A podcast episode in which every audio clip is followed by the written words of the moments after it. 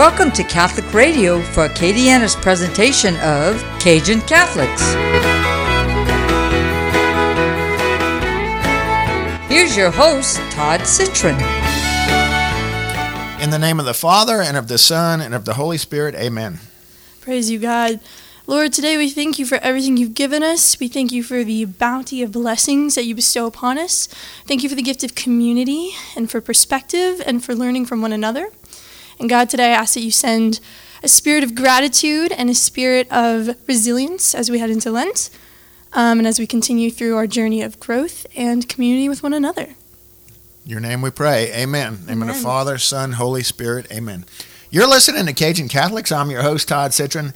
So excited today to kind of go back to our roots. Uh, um, the inspiration for the show was from the Raging Cajun Catholics, and uh, uh, thanks to Father Sibley for letting us use that name. And today I have Miss Lizzie Jurek. Hello, hello. She is a, what year in? I'm going to be a senior, Senior. at ULL. Beautiful in psychology, and we're just so blessed to have her on the show. Uh, she's got a great story to tell. But tell us a little bit about yourself, Lizzie. Yeah, for sure. So I was born and raised in Lafayette. Um, my dad was campus minister at STM and at UL in the 90s, kind of bounced around before opening his private practice. And her dad is Dan Jurek Oh, yeah, Yeah. you know the name. with Pax Renewal. Yep, and so he was definitely my inspiration to go into psychology. Um, yeah, so born and raised, me and my siblings were homeschooled, and that led with like incredible opportunity to travel because we had so much freedom and we had a lot of family over the country because my parents are originally from Chicago Midwest area. Really? So yeah, My dad was from Chicago. Hey, we have a lot in that. common, you and I. we really do. Yeah. We've been finding little nuggets of Yeah. in common all morning. But yeah, so they moved down here whenever the opportunity to be campus minister and teach at STM opened up, and they fell in love with the culture and the community, and they never never moved back. So That's yeah. beautiful. So, um, just give me your take on the Cajun Catholics, the name in general, and the Raging Cajun Catholics. But what what do you think of when you hear that? Oh well, for sure, it's my home at Our Lady of Wisdom. I mean, that is like such a place of security and community for me. Um, partially because I grew up in that. So from a young age, I remember helping with my mom with the campus ministry there for the little ones, and then um, I went to high school youth group there under Ms. Veronica Pagan, and I've been working with her for years, and now got confirmed with her, and I'm a part of the college team there, helping with the youth group, and then into John 15 and other organizations that um, the Raging Cajun Catholics do, and it is just such a home base for me. There's a lot of people there who I've grown up with. Like Wow. we have known each other since we were maybe 12 or 13, and just that friendships have continued to grow. So definitely a place to play. So I was in a duck blind with Father Stephen Pellichet not long ago. oh yeah. And uh, is he the main guy now? Oh well, Yeah. him. He's the associate pastor, Father Broussard. Patrick Broussard, yes. Is the head honcho over there now. Beautiful. Well, y'all really have a special thing going. It's uh, during Lent, and this is that time, right? Um, I, I do a lot of mass, daily mass at UL, and it's very inspiring because there's so many students there, and it's just a special place. Oh, it really is. Yeah, y'all got it going on. All right, so Lizzie's here today partly because she is a missionary. And she is just returning, if you can believe it. A little girl from Lafayette was just in Calcutta. Calcutta, India. How do you get there? What happened? How did that happen? Yeah, so it's a whole roller coaster for sure. Buckle up. So, two years ago, so 2021 summer, coming out of COVID, I really just wanted to do something with my summer. I was feeling restless, felt like I'd been robbed a year, um, as I think a lot of college students had. And so I was looking around for something to do, and Summer Projects by Focus came on my radar. And I was just really pulling for it, trying to make it happen, and the doors were not opening. I was like, everyone's telling me this is good, like, why isn't it two and two fitting together? And so my mom, um, as all mothers, kind of have an intuition of, hey, this might be better, but they kind of let you figure it out. Um, she was like, hey, how about this camp in North Carolina? And it's Camps Catalina and Chosatonga. Ooh, my kids went there Uh, too. yeah. So the Trufant family is an incredible family. We've opened the summer camp in North Carolina. Amazing. And my dad had connections with Miss Ann through STM um, and just recruitment for the past couple of years. And so she was like, You should really look into this. Well, two years later, I'm signed up to go to the camp again this coming summer, and it has been one of the most incredible communities I've ever encountered, incredible experiences, and some of my closest friends now, people who I see being in my wedding years down the road, are people who I met at this camp. And so this past summer, Um, we were all joking with Adam Trufant, the head of uh, Catalina. He's the man. He is the man, and Mm-hmm. we were like, Adam, we just once a year hanging out together, it's not enough. Like we need to do something in the off season. And he was like, okay, kind of tuck in, stuck it in his back pocket. Mm-hmm. And this past October, um, so October of 22, he sent out an email and was like, all right, guys, Calcutta, India, what do you think? Wow. But we got to act fast. Like, let's do it in December, figure it out within the next week and a half, or we can't do it at all, right? Um, And so 20 of us signed up immediately, and then it wheedled down to about 18 of us who committed and put in the time and the effort to fundraise and make it happen. So, and a lot of those people were, I'd say about half of those people were really close friends of mine. And so the community was there, the leadership was there. Now the funds Mm, yeah. was the big was the big struggle and I was like no way I'm a broke college student I work my summers at a summer camp I do not have the funds um, but I just felt in my heart like from the, the week that Adam announced the trip to the first deadline of payment every day I was going to mass I was praying even if I wasn't Mother Teresa or poverty or helping the poor would just kind of pop up in my life to the fact that one day I opened my drawer and I found these Saint Mother Teresa socks in my drawer that I didn't even remember that I had that I'd gotten in high school. And just little things like that where I was like, "Oh, she's she's calling, calling me. you. She's picked me." I think the answer is yes. And so through a really gracious donation of my aunt for the down payment, I was able to go. And so started fundraising and the bulk of it was covered by the time that I left for the trip. So everything was paid off everything was good and it was just i was calling it the pilgrimage before the mission because um, one of my mentors at wisdom one of the focus missionaries we were talking about it and every day i was praying for a financial miracle i was like lord like i have tests i have exams i have to be studious to my commitment here but i've also committed to travel now and that's a debt that like just has to be paid um, there's just like priorities that have to be taken care of in terms of traveling abroad because it's a big ordeal, right? And so every day I was praying for a financial miracle. And just like every day there was, I'd play the Litany of Trust. And it was all of these, if you've ever prayed the Litany of Trust, it, it hits places you didn't know you Tell me more about it. Tell our listeners how do you Yeah. find that? So the Litany of Trust, you can find it on pretty much any Catholic app. Um, or you can look, I think the Catechism, like the Catholic websites also have it. okay. And it's also on the Raging Cajun Catholic Prayer app as well, um, which is a great app if you don't have it. Super easy, great prayers. Um, yeah, just super handy tool to aid you in your daily prayer life. But the Litany of Trust is this beautiful litany that goes through things like from help me to understand that it is not me but you. Jesus i trust in you. Um, other lines um, deliver me from the belief that i can do it on my own just Sounds like something good for Lent. Right. It's Yeah. amazing for Lent. And I'll tell you what, I prayed this every day leading up to the trip. And it was the only thing that bring, brought me any kind of peace. And people would Love it. ask me, How are you doing? Like the prep for India, prep for finals. And I was like, You know what? I should be more stressed than I am. Like, by all accounts, I should be freaking out right now. but because I was praying this every day, it was just like my, my home base that I led back to. That I was like, You know what, Lord? Like, this is not on my own strength that I'm going. This is you. All right, let's get into Calcutta. So you you go from Houston or New Orleans We went from New Orleans to to New York. okay New and- York to Helsinki, Finland. Okay. Helsinki to New Delhi. New Delhi to Kolkata or Say what? Calcutta. Yeah.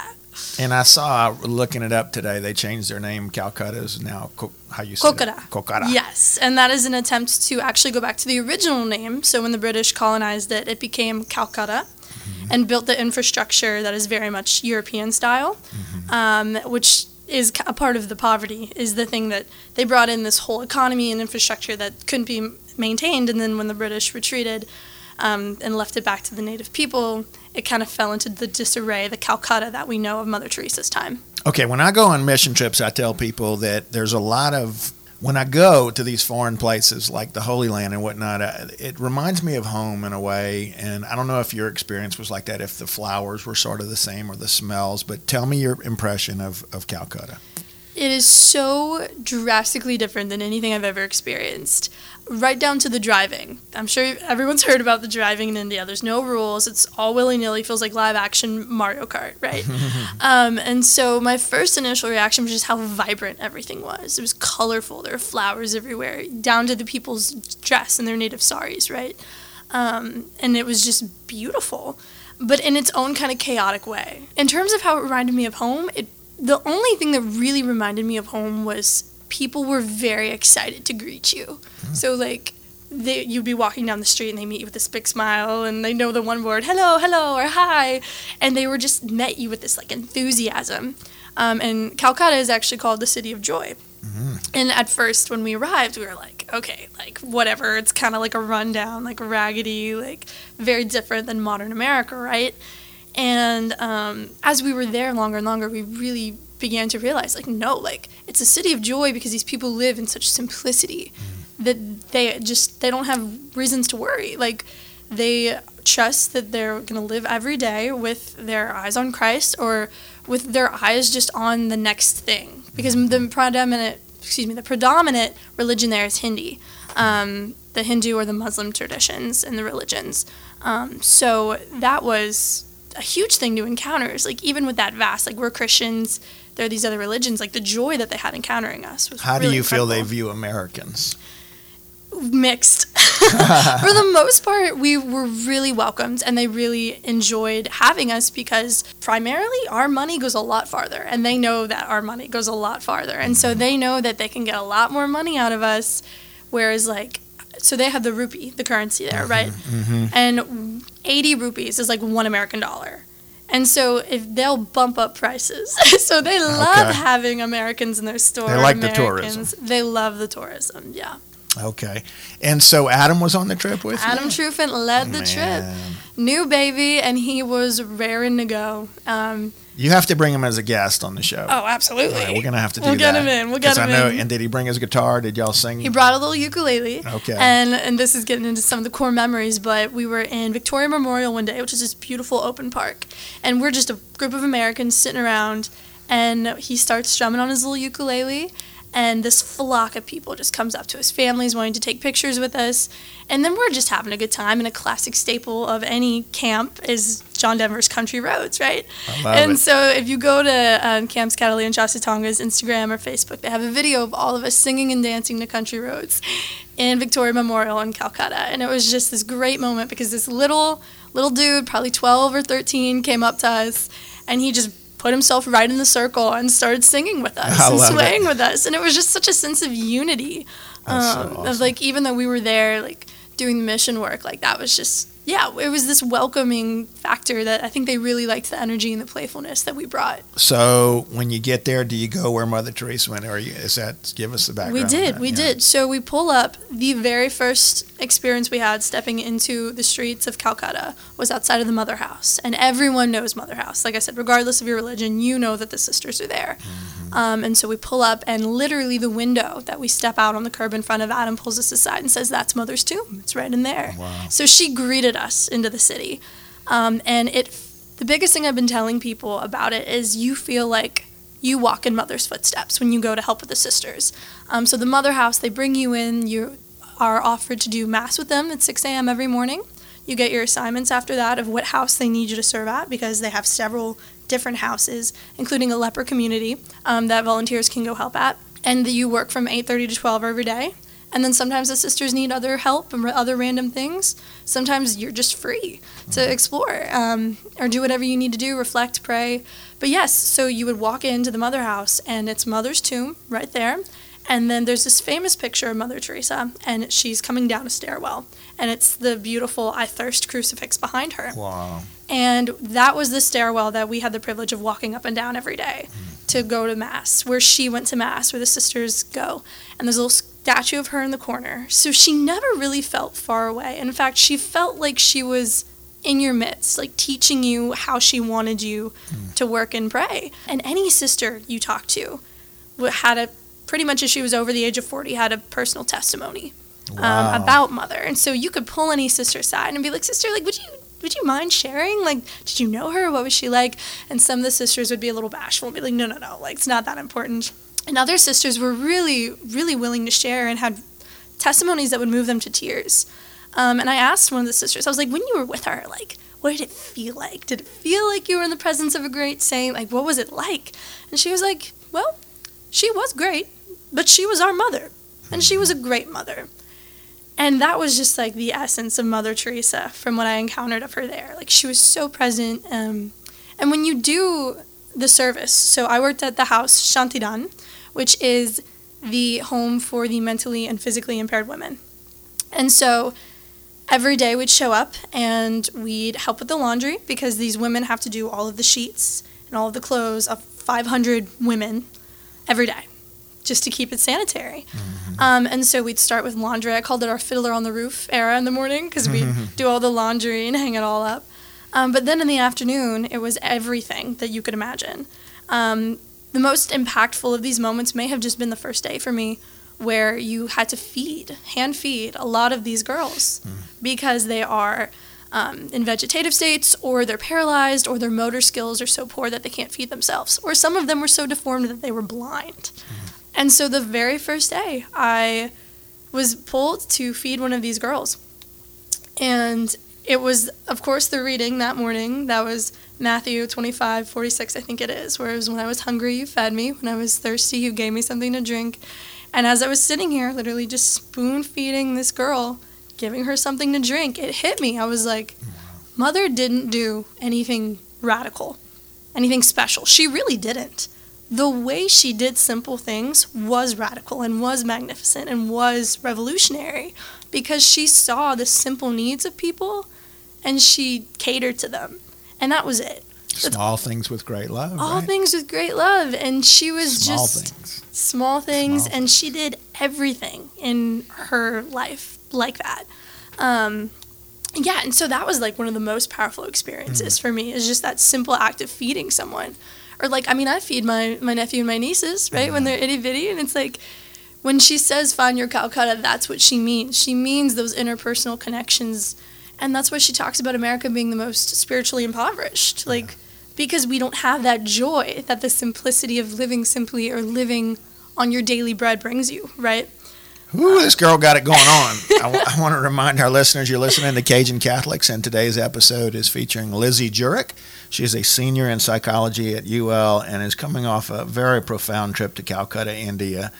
You just don't have a lot of Lafayette residents running to Calcutta these days. you really don't. And so we're super excited to hear her story and her testimony. And she's got a, a, a beautiful testimony and a beautiful love for Christ that you can see shining through her in the booth. I wish you could see her. She's very joyful, but uh, I don't want to interrupt you. So continue on. Tell me some more stories from Calcutta. Yeah. So, I mean, another story that there's several that just kind of hit you. One was it was about three days into about three days into um, our mission there, and that was whenever we were kind of getting pulled to do a little more intense things, a little more hands-on things at the house we were working at, and so I was greeting this one girl, held her hand, asked her how she was doing, and she goes, "Auntie, bathroom," and this girl's in a wheelchair, and immediately my stomach kind of did a little turn, and I was like, "Oh!"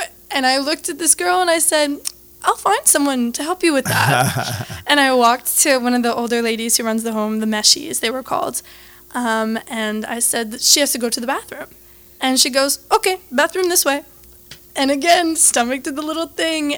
That moment where you were like, ah, I have to do the hard thing. And so I just made the block, the little, this little square courtyard that the house was in. I took the long way all the way around. I came back to the girl and I was like, all right, like we go to the bathroom.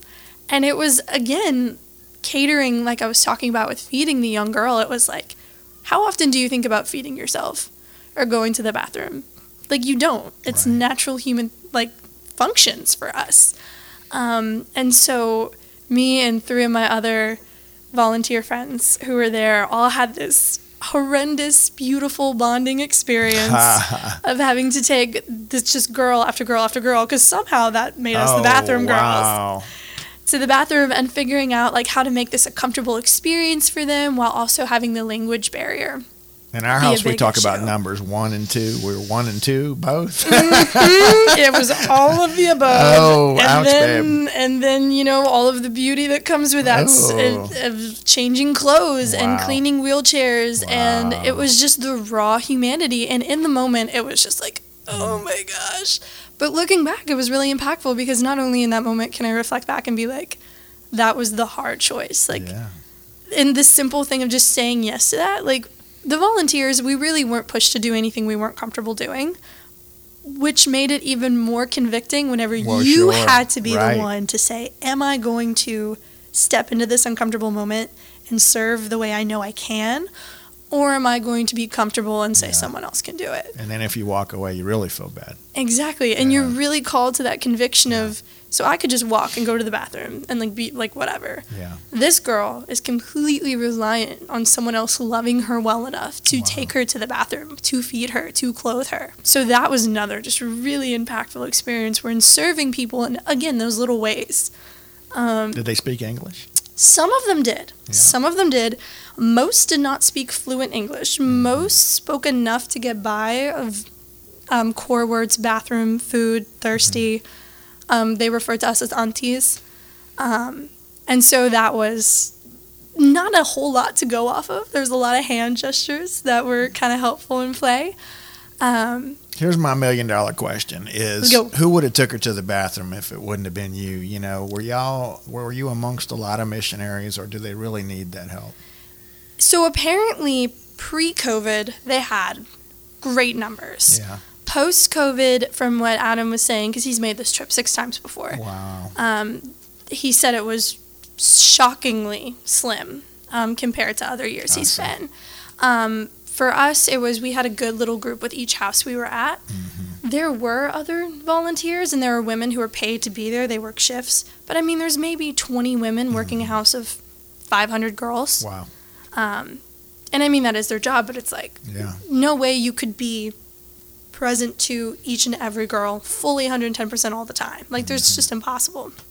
So, someone eventually maybe would have taken her to the bathroom, Mm. or maybe she would have just had to saturate herself. Like, you Yeah. just, you don't know. But it's that choice of, am I going to love you well in this moment that I really learned from this girl? Um, and your question about speaking English, another really impactful moment for me as a student, right? Who a student who never really loved school. Like I love learning, but the constructs of school. Like I was never just like stoked about it as some people are. Uh, there's always a million things I'd rather be doing, right? And so one really impactful moment for me was a couple towards the end of the trip. One of these girls came up to me and she wanted to show me how she could read and write in English. And this was a nonverbal girl. She was probably about 13 or 14. And she pulled me aside and she showed me how she could, in English, write Monday through Sunday. And she could write all of the months of the year, and that was it, and her name. And so somehow that turned into the next couple of days, every day, the last couple hours of my shift, I would spend with these five girls teaching them English mm. and them being so excited to learn from someone who spoke it fluently and just watching them be so determined to get it right and to be so convicted that this is what they wanted to do and this is how they wanted to spend their afternoon was learning. It it sparked this realization for me and this um, I guess appreciation for my education. Because in America, the culture and the expectation is that you go to college and you live the college life, and it's a lifestyle and it's an aesthetic, and then at the end of it, you get a degree that you figure out something to do with. Mm-hmm. It's not this gravity anymore of learning English was this girl's tool. Like, this was her way that she was going to make a life for herself. And it was just a realization of, like, wow, like, I as a college student have lost that. Mm-hmm. Like, this is my tool. This is my, like, armor that I have to go and, like, pioneer a path for myself to do good and to, like, get myself in a good position, right? It's the real why. It's the real why. And I just realized that I had even lost sight of that. Um, and again, like the spark for learning that I said I didn't naturally have. It's like that spark is a whole lot easier to ignite when you you see why you're trying to light it, right? And so that was just a really special, intimate experience that I had with those girls that was kind of like an ode to like, hey, this is why you're in school, right? Because it's so easy to just drop out and find something meaningful to do in our world where, like, you really don't need college. Like, there's so many people who are making perfectly well careers and lifestyles without degrees. Mm-hmm. Um, but it's that expectation. And then it was that kindling for me of, oh, wow, I do want to do what I'm studying. And I do want to have this tool because that's what education is it's Yeah. a tool, right? That's awesome. Just a few minutes left on the show, and I'm so enjoying Lizzie's testimony. And uh, tell me, Lizzie's prayer life before and after Calcutta has it changed? Before, like I said, I kind of had that pre pilgrimage time where I was just like relying on Christ every day. Um, and so, truthfully, I felt like that was the time where I built up the graces and built up the, the prayer life that I needed to carry me through Calcutta. So, just saying yes to the trip drastically changed my prayer life. And now I had a purpose. Now I had now I had to cling to him or else I wasn't getting through the day, right? Right. And so that was really inspiring to me as opposed to before. I think there was just kind of going through the motions of daily mass. I mean, it's so convenient at Our Lady of Wisdom with the Raging Cajun Catholics. Yeah. Like all of that is just offered to you, and it's very easy to just be like, oh, I'll just go to mass because I can. We're now saying were yes. pointed. Yeah. Exactly. Saying Yeah. yes to the trip. There was, I need to go to mass. I have to go to mass. And then post India, it's it's funny because I feel like I'm experiencing India almost more deeply here now that I've left I understand that. than when I was there. When you're there, it's just overstimulating and you're just drinking it all in, and it's beautiful and it's fun, it's exciting. And when you get back, it's like, oh wow, like you kind of get to sit and meditate with the gravity of it and really ponder it. Like it talks about Mary pondering these things in her heart after, um, you know, the Annunciation. Right. And so with that, it was yeah. So post India, it's been really meditative and beautiful and fruitful. All right, just uh, coming to the end of the show. Uh, going to be a future psychologist here in Lafayette. Can't looking forward to that. She's got it going on and got a beautiful love for the Lord. I would ask you this question: What's what's your Lent going to look like, and maybe what what how, how would you give some advice to, to others out there? Yeah, for me personally, I really hope that I can fashion this Lent after what I've learned from the people in Calcutta, which is simplicity. That's really what I want to be my word of just living simply and intentionally and relying on Christ. Um, and then I really hope that, again, the, the service that I encountered that I was able to experience in India, I really want to carry that into this Lent. So for me, it's going to be living with intention and living as simply as I can, whether that means cold showers or fasting on days where it's not necessary, just anything to kind of bring my eyes and my mind back to those people that I encountered there, where it was the simplest things was like life giving to them. I keep a diary, Lizzie, and uh, I wrote in my diary what, some of the things God is speaking to me, um, and simple was was right there. As I told you, you and I, we're like kindred spirits here. God's telling me keep it simple and I slow love it. down a little bit. Yeah. Yeah, that's what I'm getting. So, thank you so much for being on the show. Uh, your testimony is a blessing. And if we need to donate, you still need to recoup some money. How do we do that? Absolutely. Um, how do how should we do that, Todd? I don't know. You got reach Facebook out or to something, Me. Yeah, or- yeah. I have a Facebook, um, Elizabeth Jurek or Lizzie Jurek, as it would probably be under. Okay. Um, and yeah, you can go there, and I'll have a link there, and y'all can donate there if you and future mission trips future mission trips. coming. Yeah. All right, good sure. deal. Give to Lizzie. She's doing a great job representing us all, and uh, we love you for it. And um, just keep up the good work, Lizzie. Thank you for being on the show. Thank you so much for having me. You've been listening to Cajun Catholics. Uh, we always challenge you to engage the Cajun Catholic in you. Until next time, God bless.